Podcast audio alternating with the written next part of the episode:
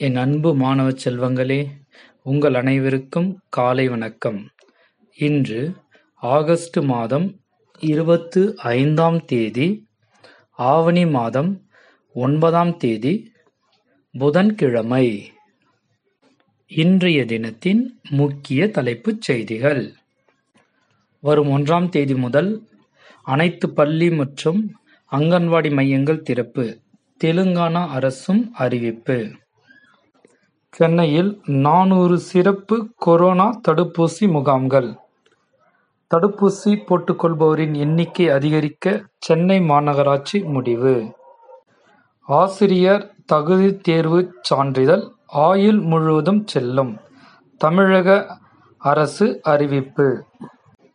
நவீன பேருந்து நிலையங்கள் அமைக்க நிதி ஒதுக்கீடு. அமைச்சர் கே. என். நேரு அறிவிப்பு. மாநகராட்சியாக மாறுகின்றது இந்த நகராட்சிகள். கடலூர் காஞ்சிபுரம் கரூர் கும்பகோணம் சிவகாசி தாம்பரம். தமிழ்நாட்டில் புதியதாக இருபத்தி ஒன்பது நகராட்சிகளாக உருவாகிறது. கூடுவாஞ்சேரி களக்காடு சுரண்டை திருச்செந்தூர். நகராட்சிகளாக மாற்றம்.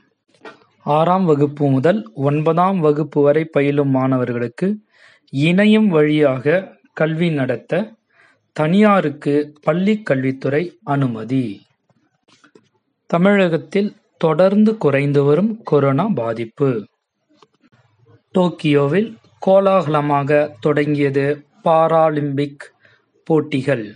நூற்று அறுபத்தி ஏழு நாடுகளிலிருந்து வீரர் வீராங்கனைகள் பாரா ஒலிம்பிக் போட்டியில் பங்கேற்பு.